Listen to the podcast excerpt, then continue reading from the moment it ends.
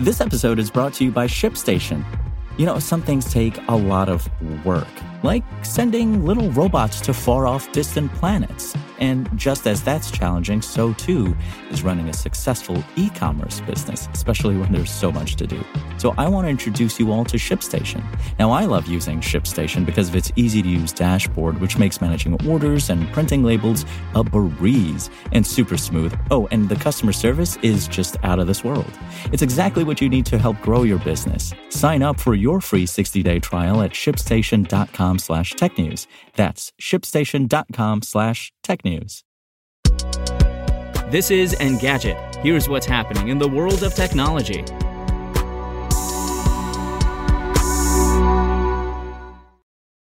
Today is December 6th. The Department of Homeland Security said Monday it's again pushing back the enforcement of real ID requirements for state driver's licenses and ID cards. The latest delay moves states' compliance deadline to May 7, 2025 passed by Congress in 2005 as a response to the September 11, 2001 terrorist attacks, the Real ID Act requires stricter documentation for boarding flights and entering federal or nuclear facilities. For example, to get a Real ID compliant driver's license or state ID card, you need to provide paperwork for your name, date of birth, address, social security card, and birth certificate. The DHS says the requirements increase state ID's reliability and accuracy. Officials can quickly see whether a card is Real ID compliant by looking for the gold star in the upper right hand corner.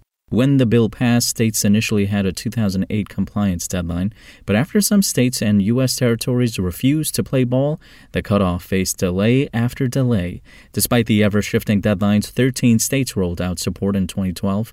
The list grew in the following years as reluctant states faced the prospect of having their residents blocked from flights. But the COVID 19 pandemic led to even more kicking of the can, and today's cutoff point pushes it back from May 2023 to May 2025. DHS continues to work closely with U.S. states, the District of Columbia, and the U.S. territories to meet Real ID requirements, said Secretary of Homeland Security Alejandro N. Mayorkas in a news release today. This extension will give states needed time to ensure their residents can obtain a Real ID compliant license or identification card. DHS will also use this time to implement innovations to make the process more efficient and accessible. We will continue to ensure that the American public can travel safely.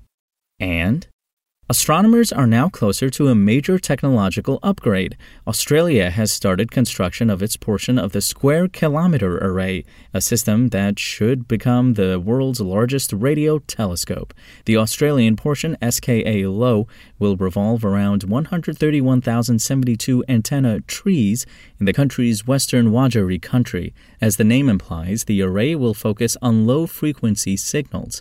The Guardian notes it's expected to be eight times more sensitive than existing telescopes and map the cosmos about 135 times faster. A counterpart with 197 conventional radio dishes, SKA Mid, is coming to Meerkat National Park in South Africa's dry, unpopulated Karoo region. That element will study mid range frequencies.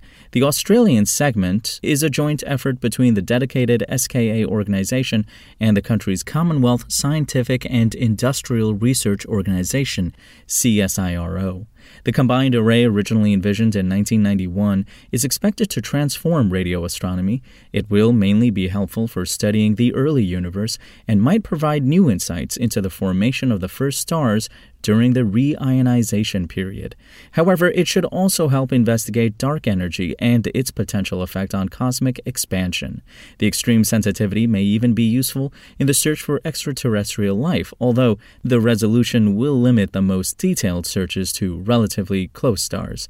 Director Dr. Sarah Pearce told The Guardian the telescopes could spot an airport radar on a planet tens of light years away. Work on the Square Kilometre Array isn't expected to finish until 2028, and it will take some time after that for scientists to collect and decipher results. As with the James Webb Space Telescope, though, the lengthy wait is expected to pay dividends.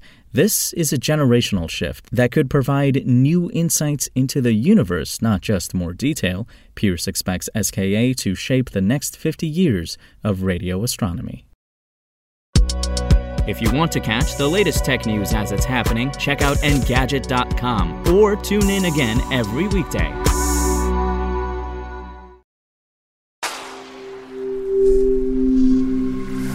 Spoken Layer.